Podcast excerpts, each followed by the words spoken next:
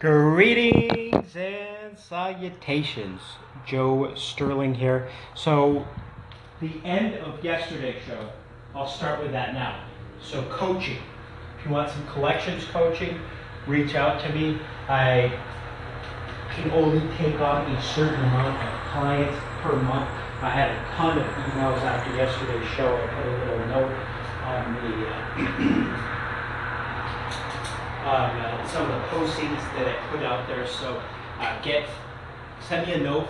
Um, worst case scenario, best case scenario, send me an email requesting a free copy of the book. How you can collect anything from anybody. How you can collect anything from any, anybody. Today's episode is Can being a good collector lead to a good spring break? So, the story that I was telling yesterday was a fellow who loaned Aunt Maud some money. She was in a pinch. She was crying at a family function. So this was two Christmases ago. This guy just sold some things, had some money in the in the bank. Said, "Hey, you know, I'll help her out." Gave her somewhere in the neighborhood of two grand, I think. Um, it's been two years.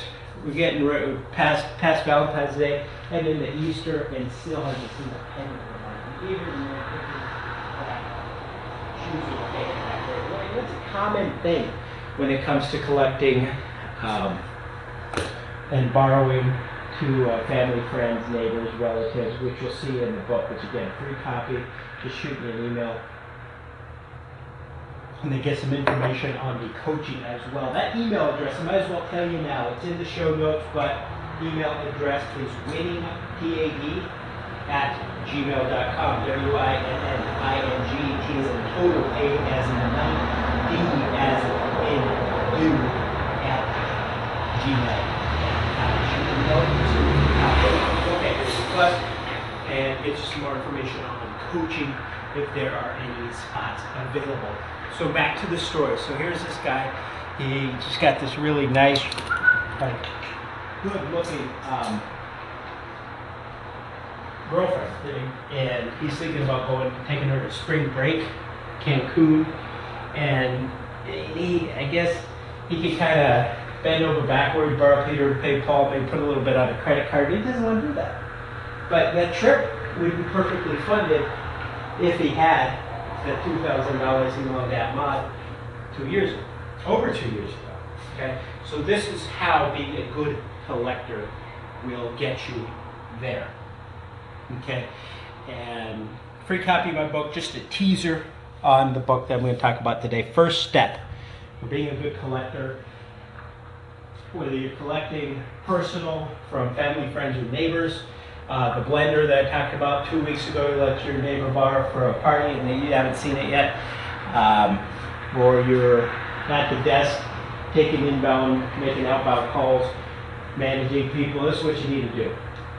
First step after you meet all the criteria. Okay, before I tell you the first step, keep in mind that every state and jurisdiction and company, if you're part of an organization, so the organization has rules, policies, and procedures. Make sure you're following that. That supersedes anything that I might say in this podcast. That reigns supreme. And another thing that reigns even more supreme than that is laws, bylaws, um, state, local, and federal levels, wherever you're at. So make sure you know the laws, know the policies and procedures before you do this. Number one step, ask for the total amount due. So guy that loaned money to Aunt Maud. Aunt Maud asked for $2,000, got $2,000.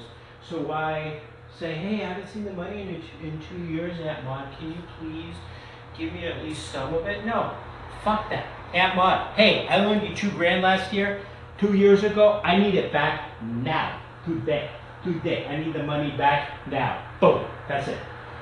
That's how you start. The reason why is if you don't ask for total amount due, your chances of getting it are slim to none if you don't start with that. Some of you might be thinking, oh, well, my chance of getting it would be a lot, or a lot less anyway. Well, if you know so much, go walk your happy ass to the fucking uh, re- retail store, the quarter booth, and get a lottery ticket.